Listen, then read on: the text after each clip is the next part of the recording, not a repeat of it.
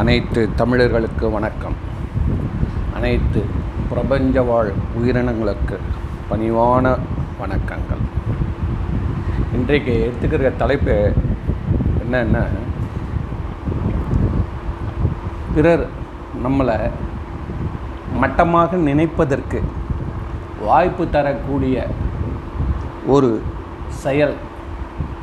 அதிகபட்சமாக இந்த செயல் தான் காரணமாக இருக்கும். அது என்ன அப்படின்னா ஏற்பது இகழ்ச்சி. யார் எது கொடுத்தாலும் அவங்க சாதாரணமாக கொடுத்தா கூட சரி. உள்நோக்கம் எதுவும் இல்லாமல் கொடுத்தா கூட சரி. குடும்பமான வரைக்கும் நம்ம வாங்குவதை அவாய்ட் பண்ணாதான் நம்மளுடைய வேல்யூ அதிகமாகும். அங்கே தான் இருக்குது நம்மளுடைய சூட்சமமே. இவன் எதுக்குமே இவன் வேலை போக மாட்டான் மயங்க மாட்டான்றது நம்மளுடைய வேல்யூ இப்போ சாதாரணமாக எல்லா இடத்துலையுமே அமெரிக்க டாலரை மாற்றிட முடியாது. ஏன்னா அது அதுக்குன்னு இருக்கக்கூடிய எக்ஸ்சேஞ்ச் சென்டர் தான் மாற்ற முடியும். ஆனால் பத்து பைசா எங்கனாலும் மாற்றிடலாம் ஸோ அதோடைய மதிப்பு அப்படின்றது வந்து தங்கத்தை கூட உரசி பார்க்குற இடத்துல தான் வாங்க முடியும்.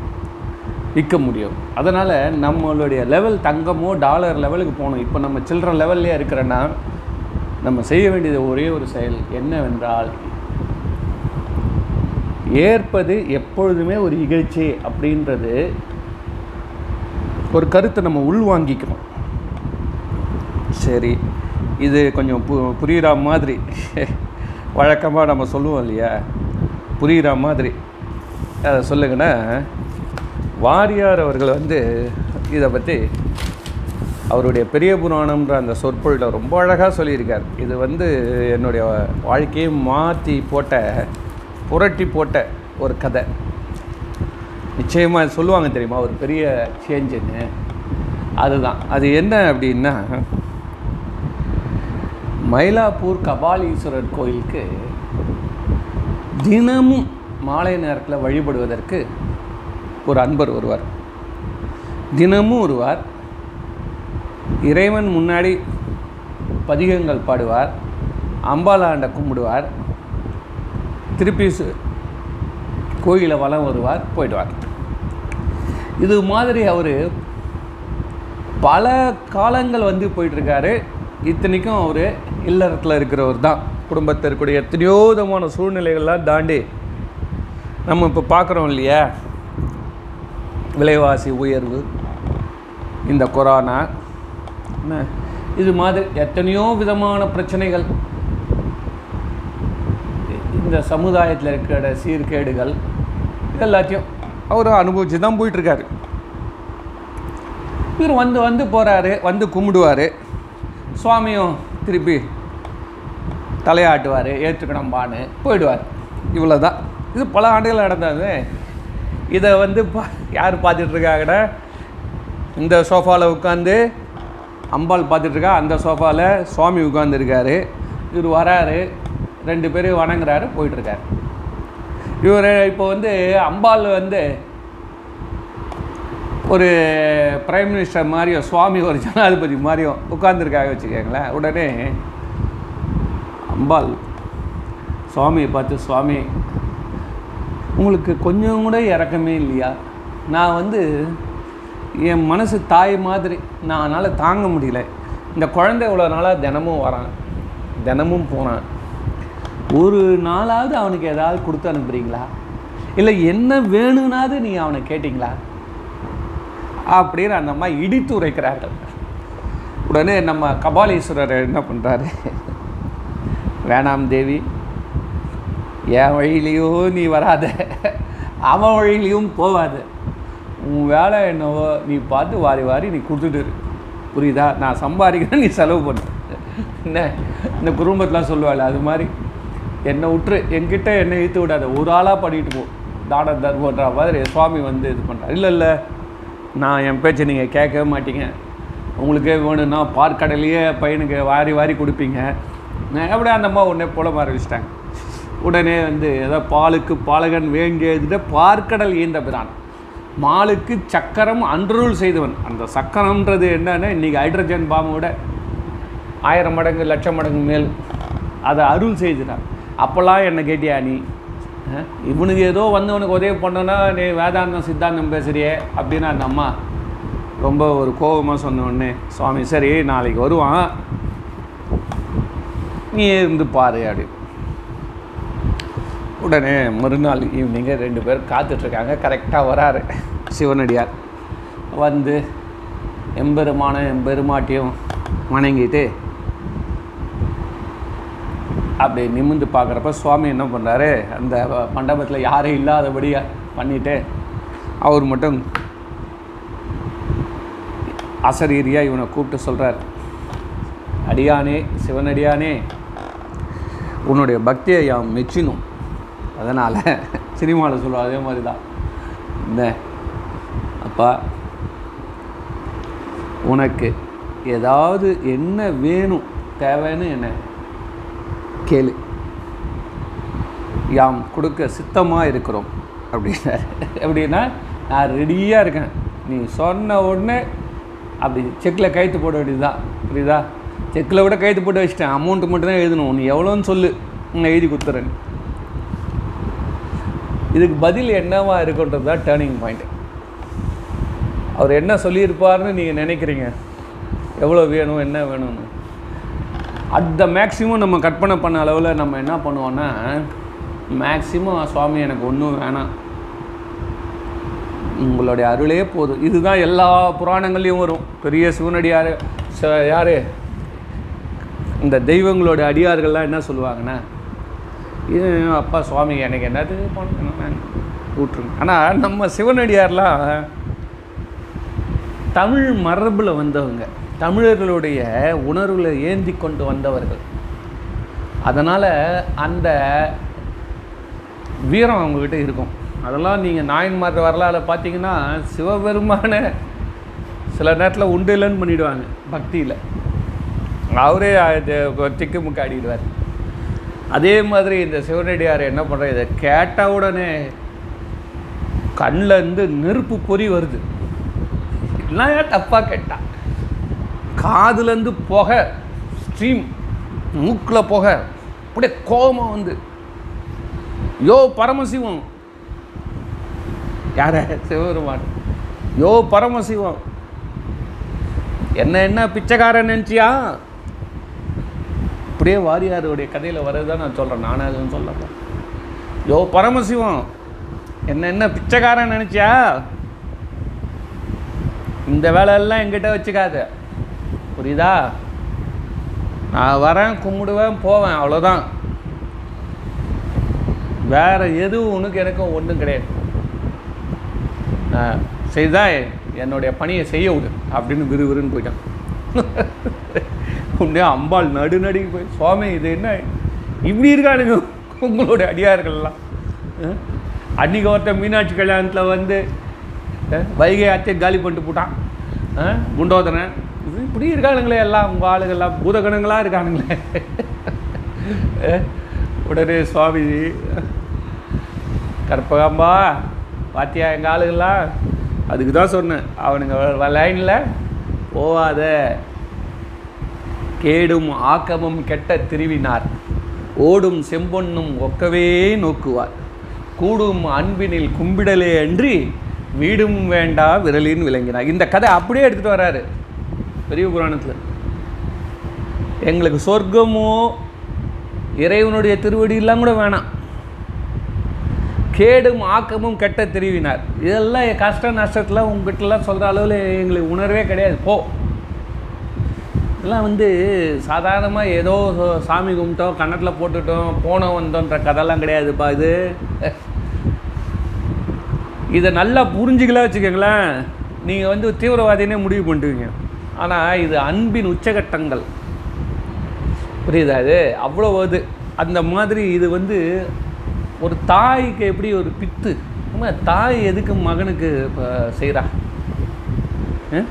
அது மாதிரி. இந்த சிவனடியார்களுக்கும் சிவபெருமானுக்கும் உள்ள உறவு அது மாதிரி.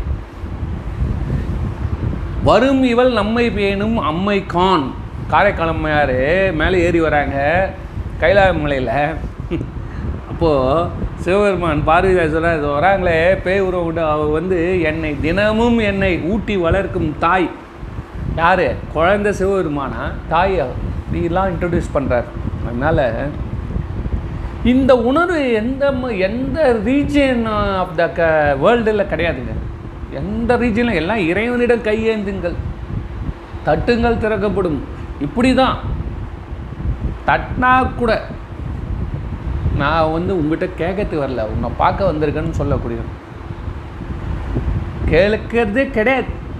நான் கேட்டால் தானே நீ கொடுக்குறது? ஆ? அதனால் இந்த உணர்வு எங்கே இருந்து வருதுன்னா வாரியாருடைய சொற்பொழிவு தான் நான் திருப்பி சொல்லிட்டு இருக்கேன் இது வரைக்கும் சொன்னதும் இனிமேல் இதோ இன்னும் சொல்கிறது வரைக்கும். நான் சொல்கிறாரு புறநானத்தில் ஏதோ ஒரு பாட்டு ஒன்று இருக்கான். ஒருத்தன் வந்து ஒரு குரு கிட்ட போய் கேட்குறான் இந்த உலகத்திலேயே ரொம்ப மிக மிக சிறியது. அதாவது இழிவானதுன்னு வச்சுக்கோங்களேன். அப்படின்னு வந்து மிக மிக சிறிய தன்மை சிறு தன்மை எதுப்பா அப்படின்னு கேட்டால் அதுக்கு வந்து அந்த குரு சொல்கிறாரு பிச்சை கேட்கறது ஒருத்தங்கிட்ட போய் இல்லைன்னு சொல்லி பிச்சை கேட்குறோம்ல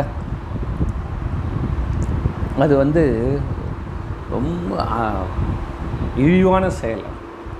உடனே மாணவன் கொஞ்ச நேரம் யோசனை பண்ணிட்டு அவ்வளோதானா சுவாமி? இல்லை அதுக்கு கீழே ஒன்று எதாவது இருக்குதா? அப்படின்னு கேட்டால் ஒன்று இருக்குதுன்றாரு அது என்ன அப்படின்னா இவன் யாருக்கிட்ட போய் கேட்டானோ அவன் அதுக்கு பதிலாக ஒன்றும் இல்லை போன்னு சொல்கிறது அதுதான் அதோட இழிவம் கேட்கறது ரொம்ப ரொம்ப ரொம்ப ரொம்ப இழிவான செயல். ரைட்டு கேட்டுட்டான்.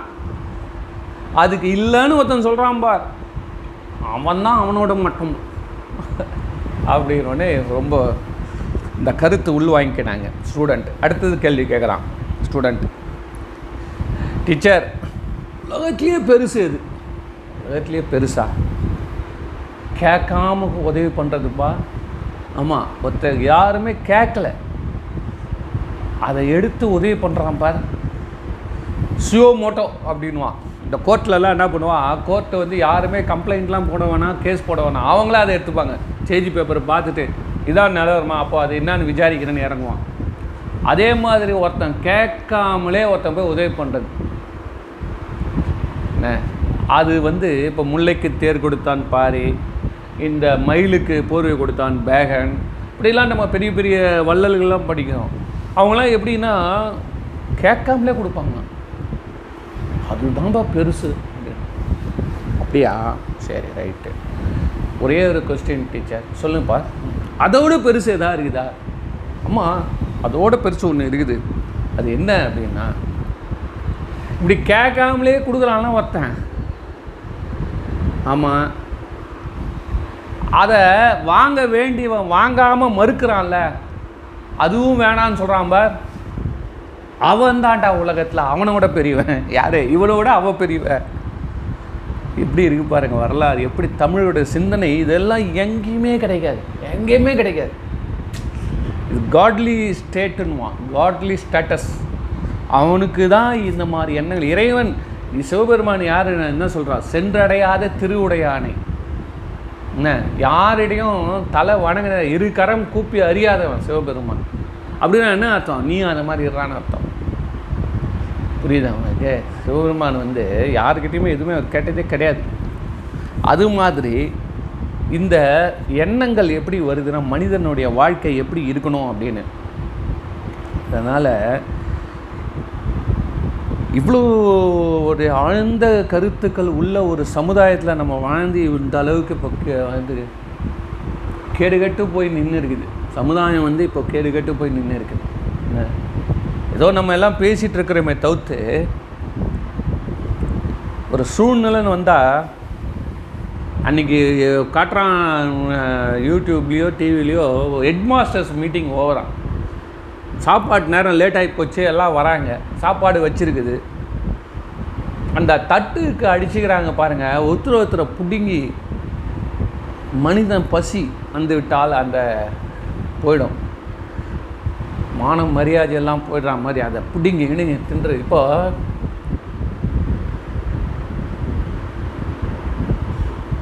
அந்த தட்டில்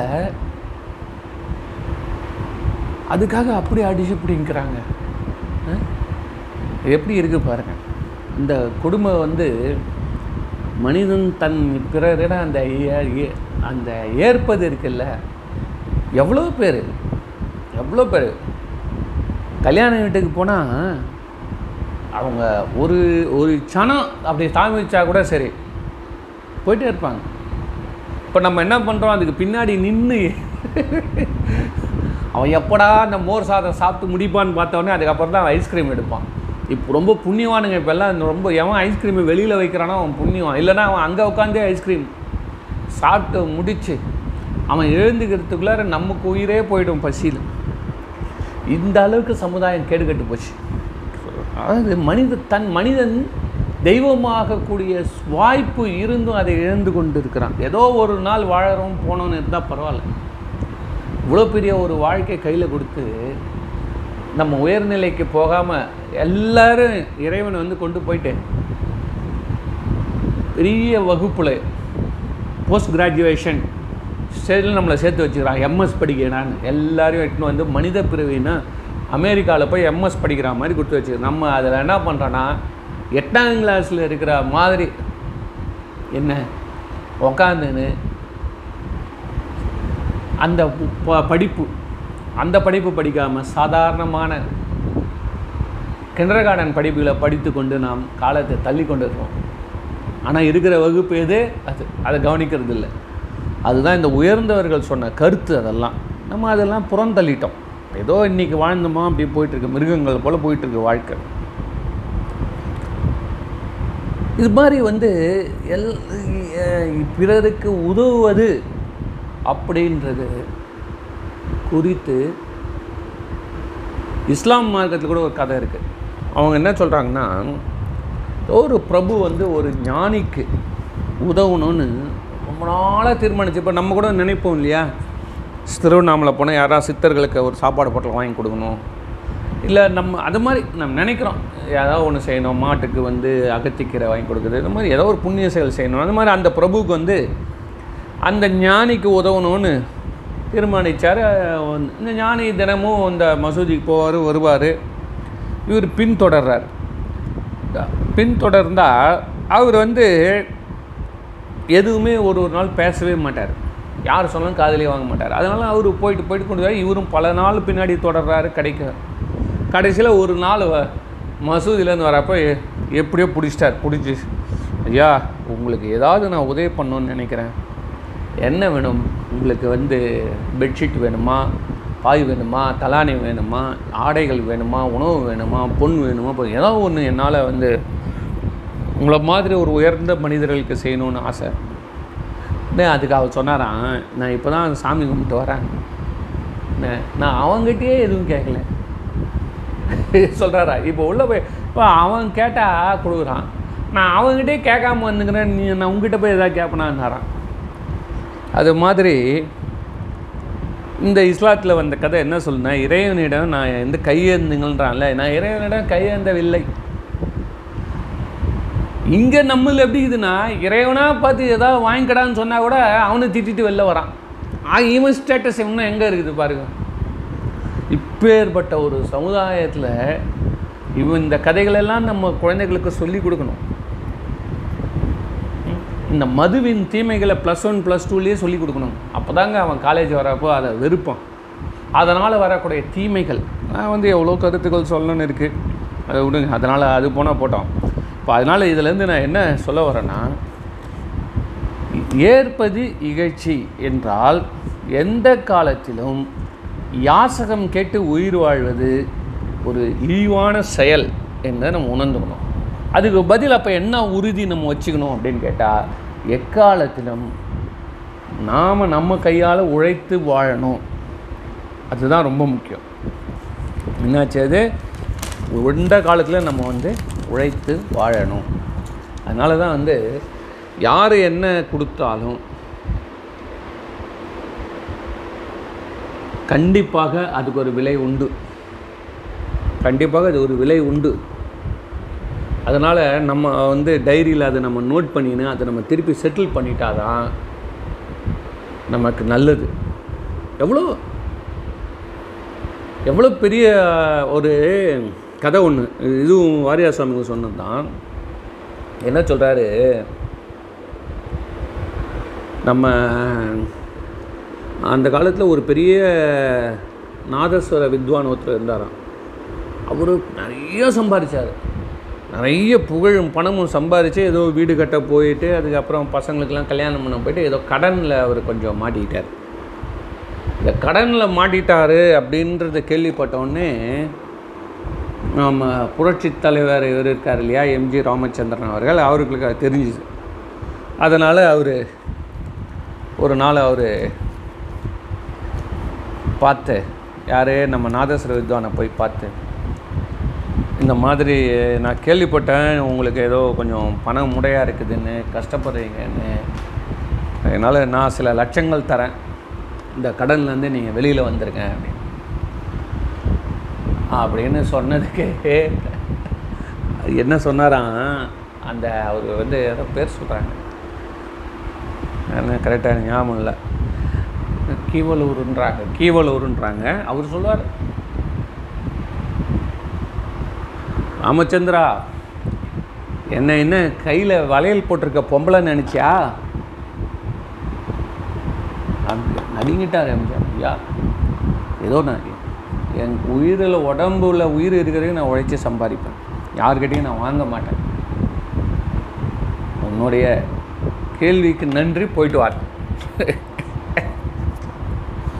ஏ எப்பேற்பட்ட சமுதாயம் பாருங்க இன்றைக்கி இலவசம் இலவசம்னு போயிட்டுருக்குது அவங்களுக்கெல்லாம் இதை சொல்லணும். எவ்வளோ நாளுக்கு அந்த இலவசம் நம்ம கூட நம்ம என்ன நினைக்கிறோம்? பக்கத்து வீட்டுக்காரன் அவன் வாங்கிட்டா நம்மளுக்கு இல்லைன்ற அந்த ஈகோ. எங்கே அரசாங்கத்தின் முன்னால் நாம் உயிரற்றவராக தெரிந்து விடக்கூடாது என்பதற்காக. அதுதான் அவங்களாம் வாங்க மாட்டாங்க. இல்லை நீ சம்பாதிச்ச ஒரு பொருளை சேகரிச்சா இப்போ நிறைய பேர் என்ன சொல்கிறான் நான் வாங்கி ஏழைகளுக்கு கொடுக்குறேன். நீ கம்முன்னு இருந்தாலே அரசாங்கம் கொடுக்கும். இவன் ரொம்ப பேர் என்ன பண்ணான் நான் அரிசி வாங்கி கொடுக்குறேன். இவன் சாட மாட்டானே இவன் ஏழைங்களுக்கு கொடுக்குறான். அது இது மாதிரி எல்லாம் வந்து நான் என்ன வேண்டாம். நீ வந்து உன் உழைப்புலேருந்து கொடு பத்து பைசா. அரசாங்கத்துடைய பணம்ன்றது நம்மளுடைய வரி பணம் தானே. அது எங்கேருந்து வருது அது அரசாங்கத்துக்கு? வானத்துலேருந்து குதிக்குதா? அரசாங்கத்துடைய பணம் என்பது நாம் தினமும் செலவு பண்ணுறதுலேருந்து வர பணம் நம்மளுடைய வருமானத்தில் வருது. அதனால் அதில் நிறைய பேர் அந்த மாதிரி செய்கிறாங்க. அதை விட மேன்மையானது நம்ம உழைப்பிலிருந்து கொடுப்பது. அதனால்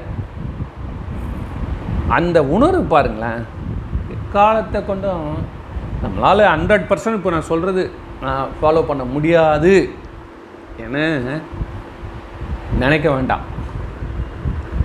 முயற்சி பண்ணுவோம். அது அந்த திசையில் நாம் பய ப- என்ன பண்ணுவோம்? பயணிப்போம். நிச்சயமாக. அது நமக்கு ஒரு மிகப்பெரிய செல்ஃப் கான்ஃபிடன்ஸ் மட்டும் இல்லை நாடி நரம்புகளுக்கு எல்லாம் ஒரு வலு கொடுக்கும். நீங்கள் எப்பவுமே வணங்கி வணங்கிட்டோம் வச்சுக்கோங்களேன் நம்ம வந்து சப்கான்ஷியஸ் தாழ்ச்சி நிலைக்கு உள்ளே போயிடும். நீங்கள் கொடுத்து பாருங்கள் உயர்வீங்க. அதனால தான் வந்து அந்த காலத்தில் அவ்வளோ அழகாக ஏற்பது இகழ்ச்சி என்று ரெண்டே வார்த்தையில் நம்மளுடைய அறிவு தாயாகிய ஔவையார் அவர்கள் சொல்லியிருக்கிறார்கள் என்று சொல்லி இந்த சிற்றோரை இதோடு நான் நிறைவு செய்துள்ளேன் நன்றி வணக்கம்.